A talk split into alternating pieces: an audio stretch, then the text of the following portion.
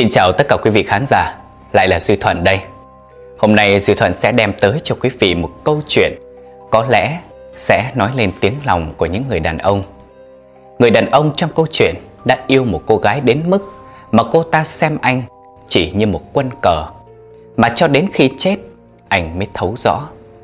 Câu chuyện ra sao, diễn biến như thế nào, xin mời quý vị khán giả cùng đón nghe ngay sau đây.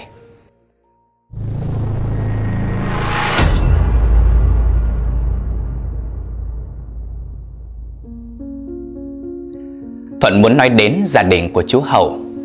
Chú Hậu thì chỉ vừa mới ra tù cách đây không lâu. Hồi đó chú bị bắt vì tội buôn bán ma túy. Tòa phán quyết 8 năm tù, Nhưng mà chú Hậu ở trong đó cải tạo tốt Nên 6 năm hơn là được ra rồi. Chú Hậu có vợ và một cậu con trai. Hồi chú đi là nó mới có 6 tuổi. Chú thương nó lắm. Chú chỉ mong tới ngày thăm phạm nhân để được gặp con cũng may những năm mà chú ở trong đó còn à, có cô Tâm, vợ của chú chăm cho thằng Hiếu. Cái ngày mà chú biết mình được ra tù, chú vui lắm, cả đêm đó không có ngủ được. Mắt cứ thao láo, mong cho trời mau sáng để được về với vợ con. Bước chân ra khỏi cổng trại giam, vài màng cái ba lô nhỏ. Chú cứ ngoái đầu, đứng nhìn một hồi. Là cái nhìn từ biệt, mong không bao giờ gặp lại. Ngày chú Hầu ra tù, Không có một ai đến đón. Chú một mình lủi thủi đi về. Về đến nhà Thì nhà không có ai cả. Cửa lại khóa Chú phải ngồi ở cổng đợi. Hôm đó trời hanh Chú ngồi đợi từ sáng tới tận đầu giờ chiều cô Tâm mới về. Cô Tâm thấy chú Mà mặt rừng rưng lắm. Chỉ chào hỏi mấy câu qua loa cho có, Rồi mở cửa cho chú vào nhà. Chú Hậu lúc đó buồn dữ lắm. Vợ chồng bao năm mới gặp lại Mà lạnh nhạt cứ như là người dưng nước lã. Đến chiều, chú Hậu mới nói với cô Tâm Là chú muốn đón con đi học về, Nhưng cô Tâm không chịu để chú đi. Cô Tâm nói chú mới về còn mệt Nên ở nhà nghỉ ngơi đi. Thằng Hiếu có người đón về rồi. Chú Hậu mới sốt ruột, Mong nó về. Đã mấy năm rồi hai cha con không có gặp nhau. Chú cứ đi lòng vòng ở ngoài sân, Hết tỉa cây rồi lại tưới cây.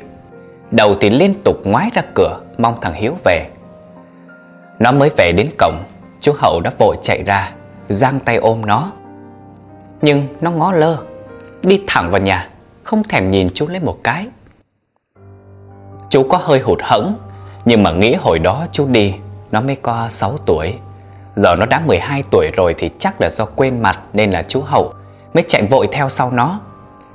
Chú Hậu dùng đủ cách để gần gũi nó, nhưng mà thằng Hiếu cứ vừa nói vừa lắc đầu. Chú, chú không phải là cha của con, con. Không, không phải mà. Nó nói xong là chạy tọt đi luôn. Thấy con không nhận cha, mà cô Tâm cũng chẳng có chút mảy may. Cô cũng không nói với thằng Hiếu đây là cha nó, cũng chẳng an ủi chú Hậu. Cả tối hôm đó chú Hậu không ngủ được nằm gác tay lên chán suy nghĩ. Trúc cảm nhận được vợ mình đã thay đổi.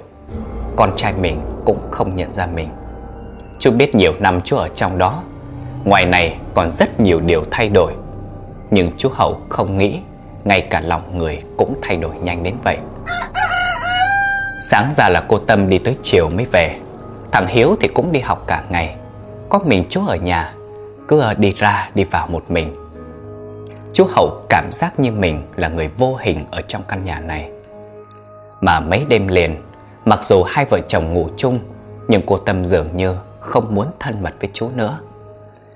Cô Tâm nằm quấn một cái chăn riêng, còn quay mặt vào tường, chẳng mở miệng nói với chú câu nào.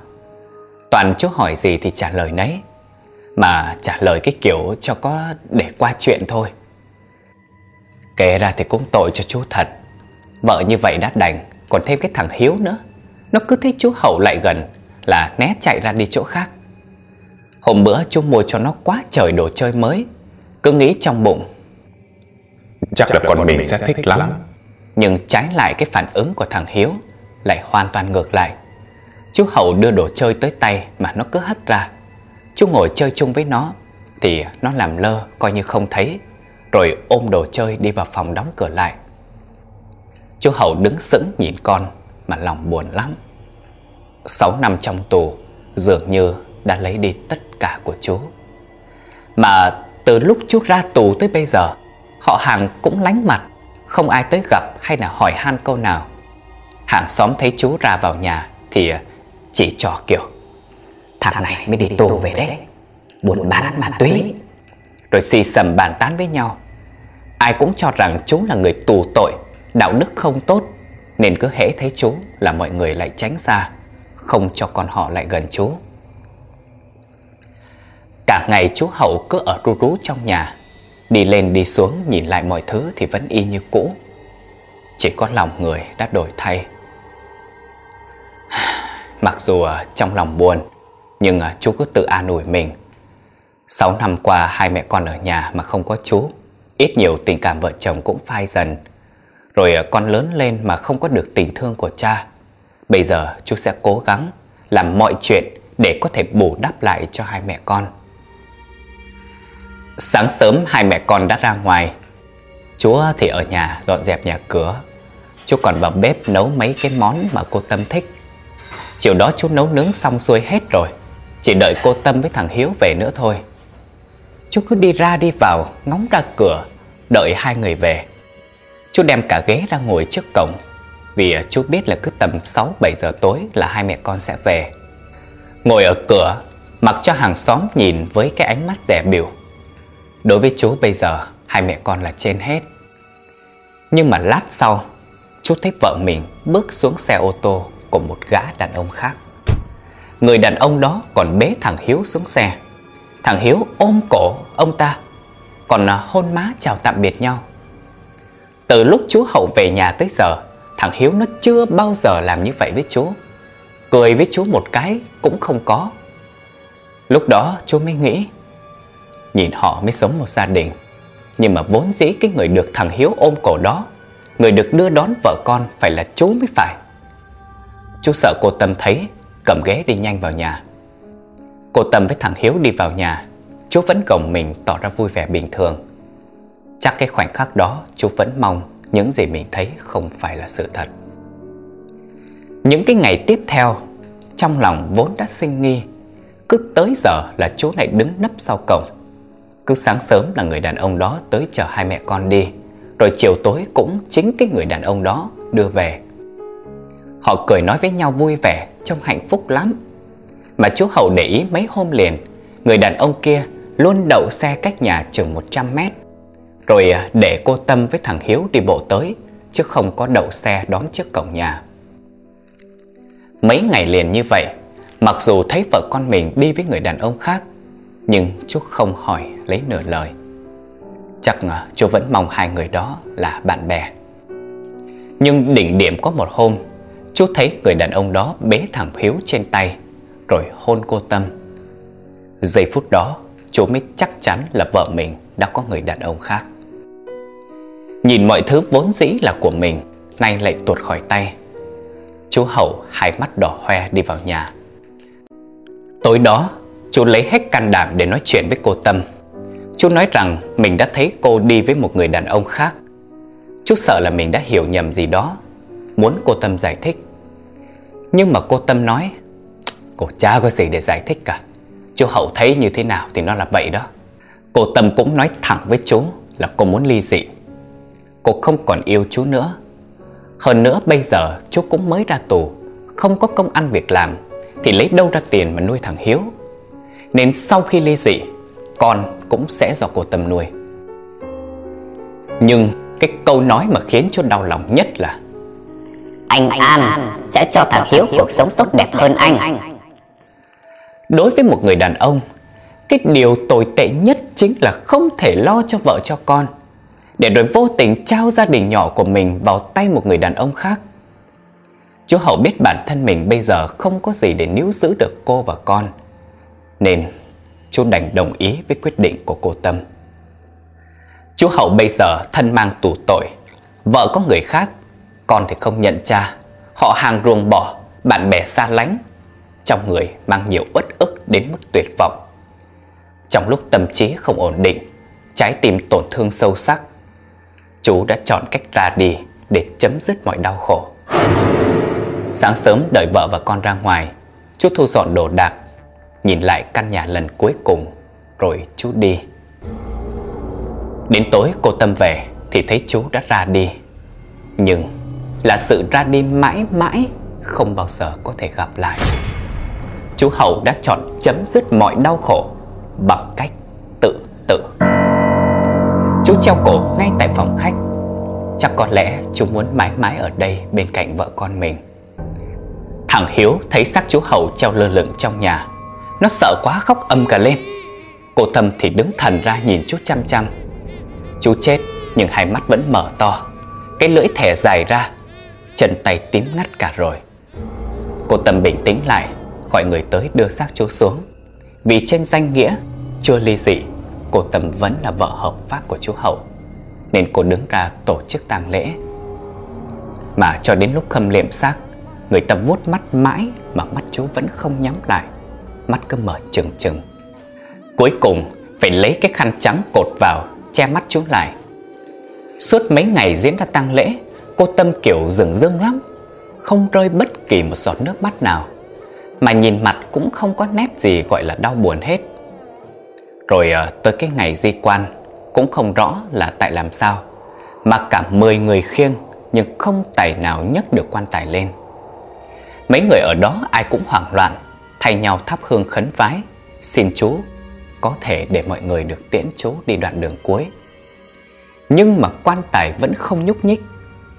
Cô Tâm thấy vậy mới quýnh quáng, cô gọi thầy tới để nhờ thầy xem giúp. Thì thầy nói là Kêu đứa con trai của chú Hiếu lại Thắp cho cha nó ba nén nhang Rồi xin cha nó đi. Cô Tâm liền sai thằng Hiếu ra.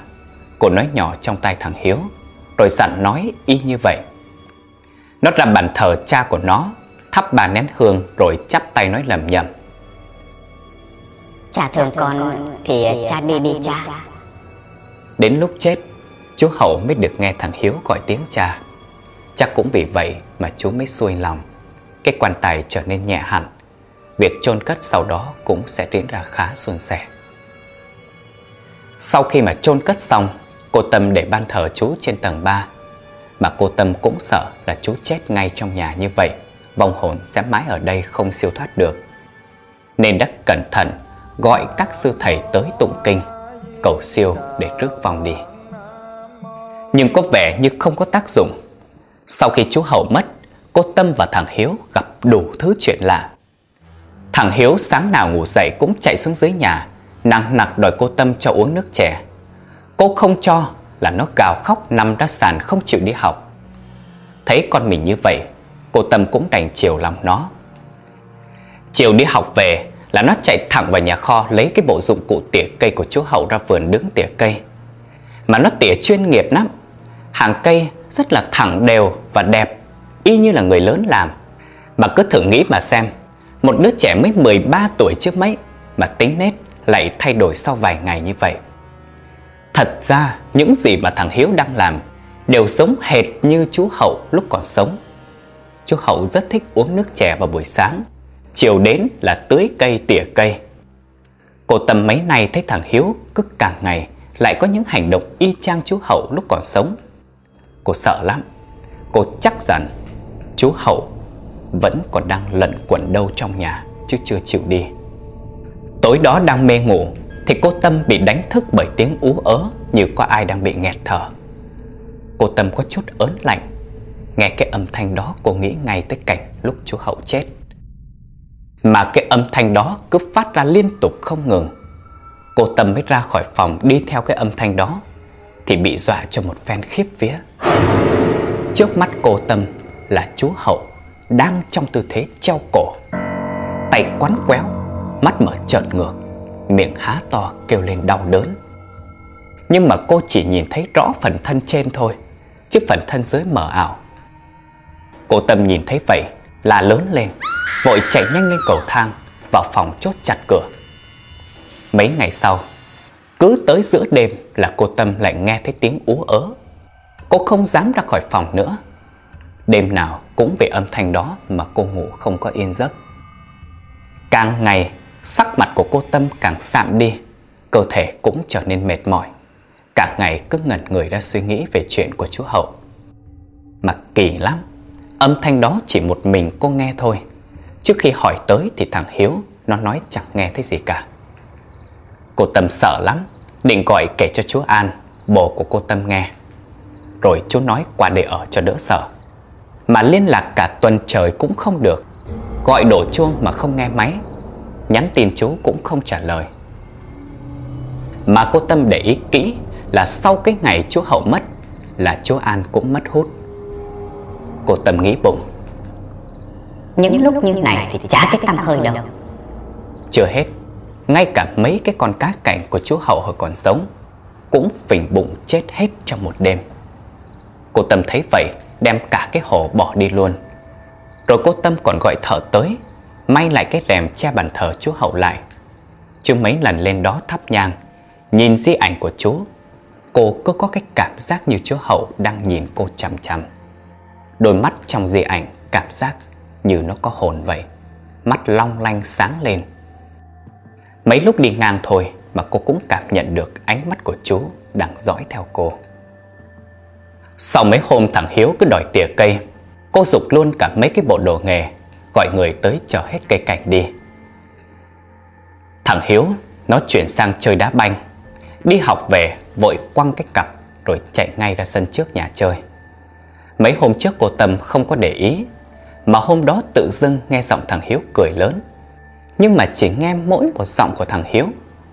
Cô mới đi ra ngoài sân xem thử. Cô Tâm sững người Khi thích thằng Hiếu đá trái banh đi. Đối diện nó không có ai Nhưng trái banh cứ chuyển qua chuyển lại. Nó vừa chơi Vừa cười nói Bên này nè chú Bên này nè Cô Tâm mới chạy ra Lôi sồng sộc thằng Hiếu vào nhà.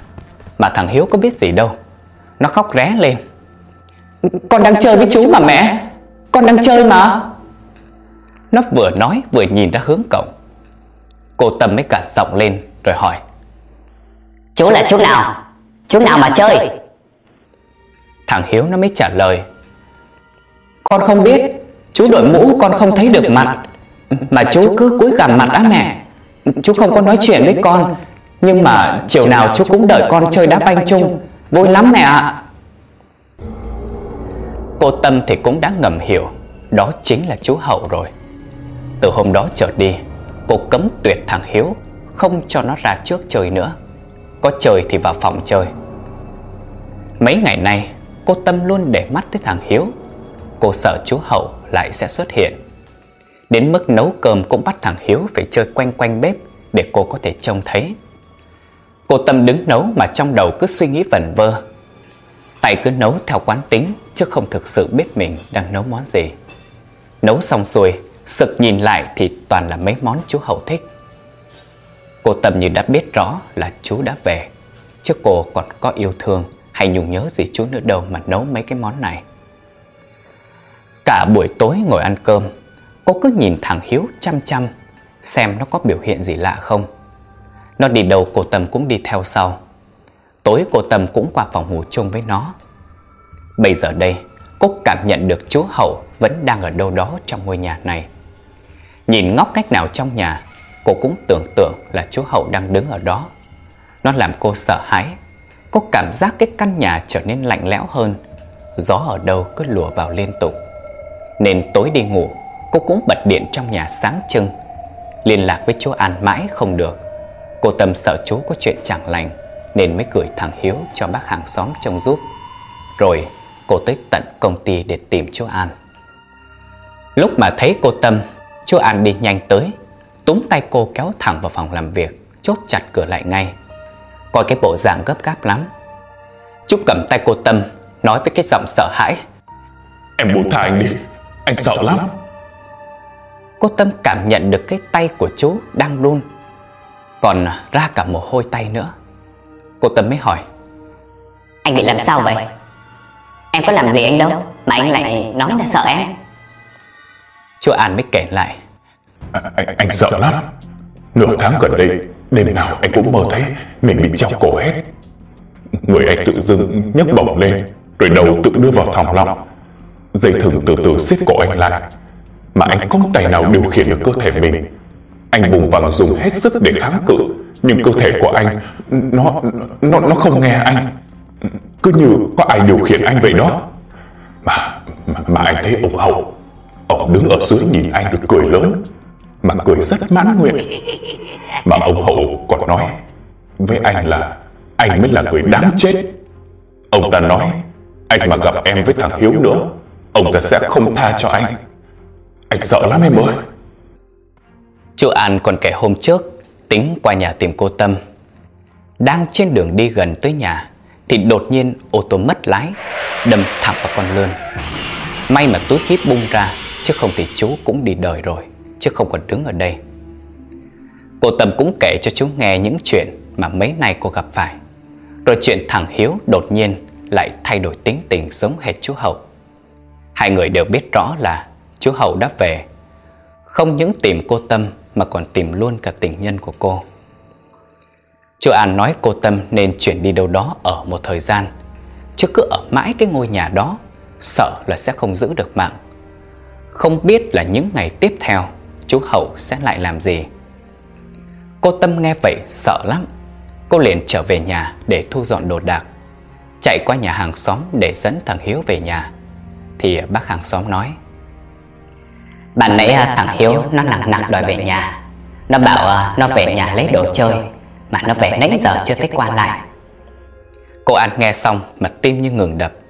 Không dám để con một mình Nên mới qua gửi bác trông dùm Vậy mà Cô chạy thẳng một mạch về nhà Mở tung cửa hét lớn tên thằng Hiếu. Hiếu ơi Hiếu Con ở đâu? Con đâu Hiếu ơi?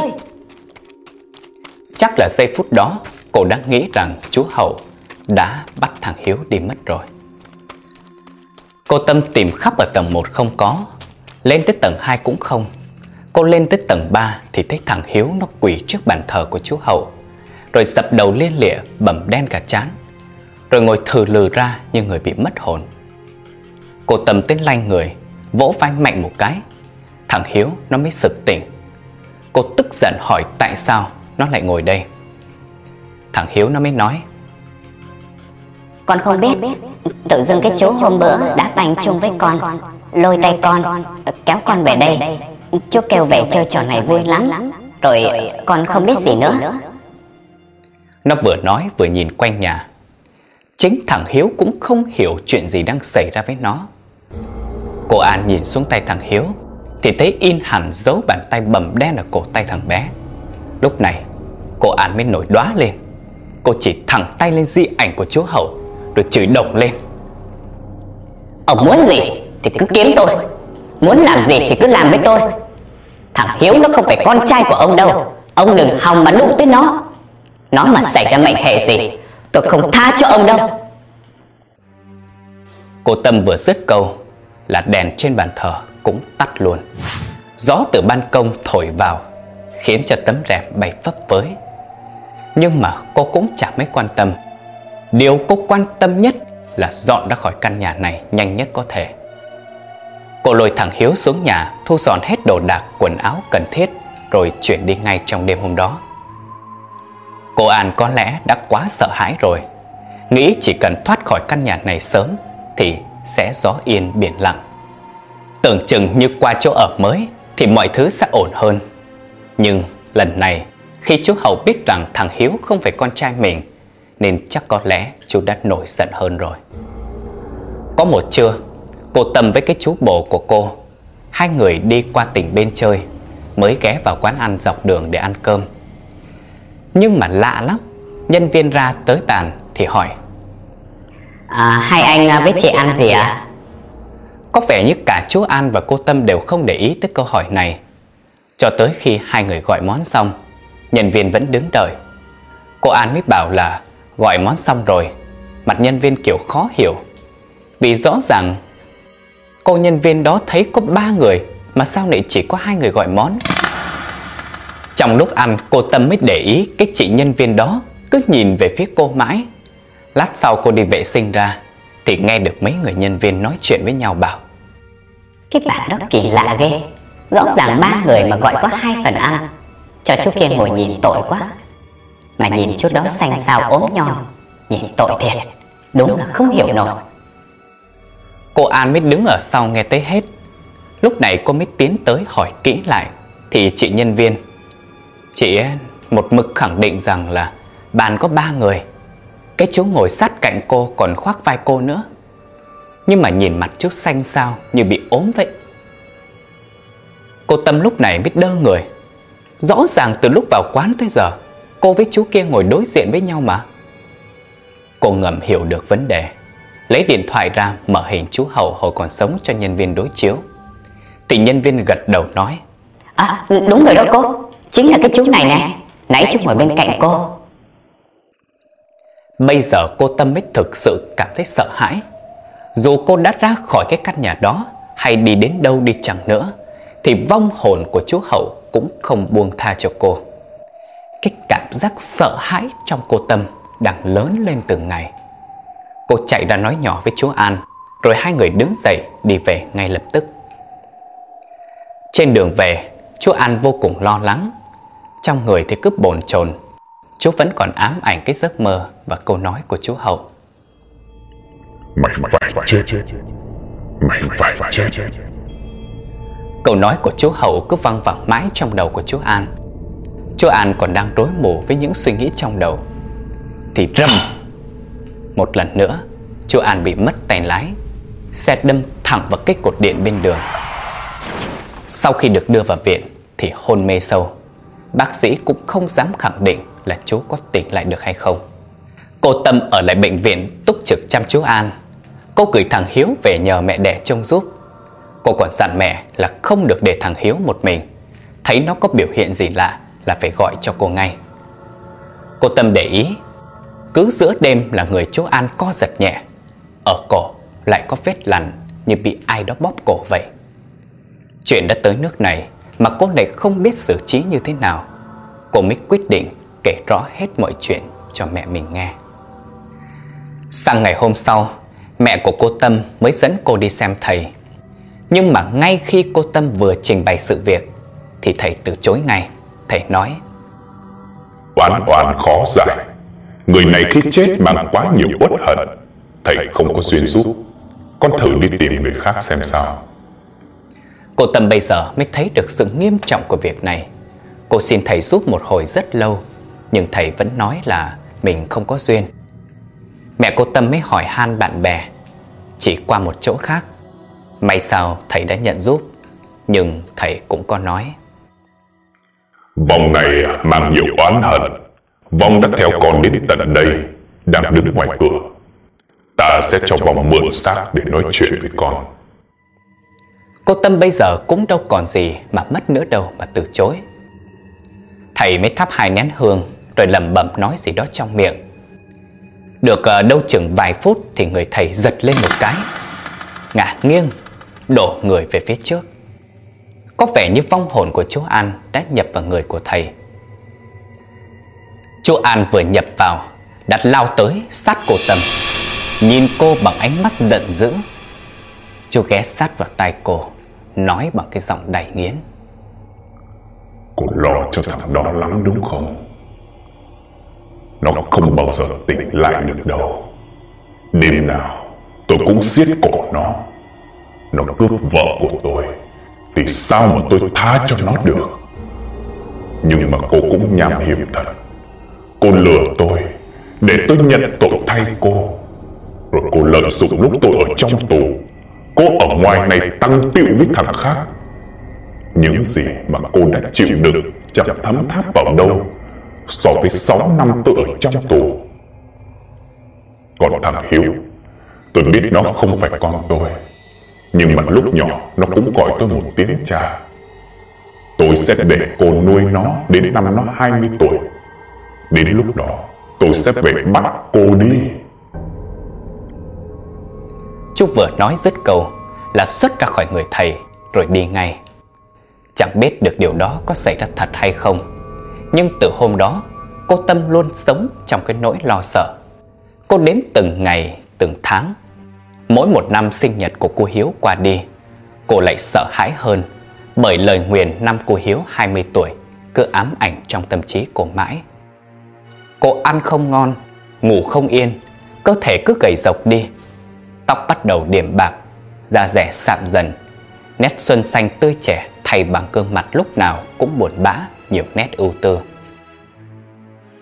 Vậy là những điều mà chú Hậu làm không chỉ đơn giản là vì vợ mình có người đàn ông khác, mà chú uất hận, chú hy sinh chấp nhận thay vợ nhận tội để đi tù vì nghĩ cho thằng Hiếu.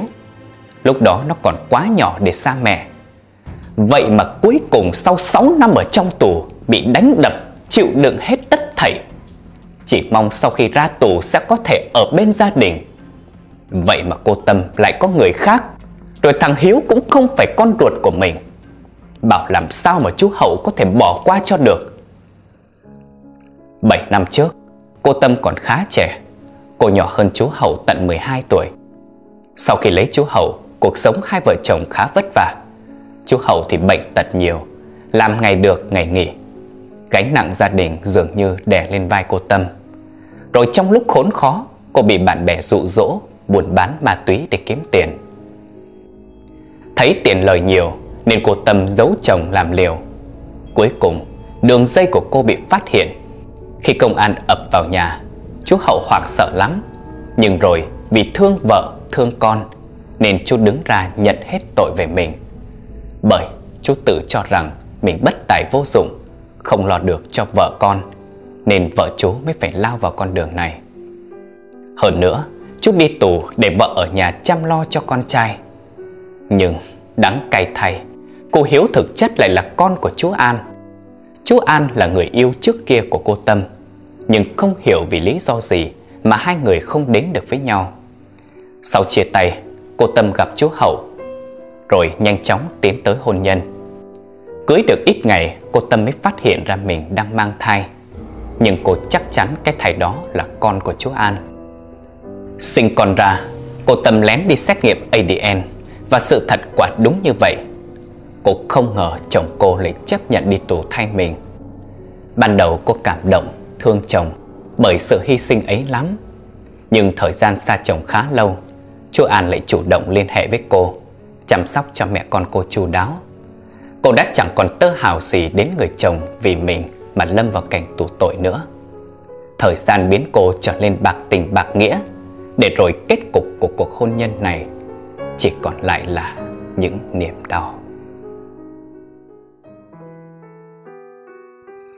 Câu chuyện của Thuận tới đây là hết rồi. Duy Thuận thấy rằng khi một người đàn ông bội bạc thì bị chửi là thằng đều.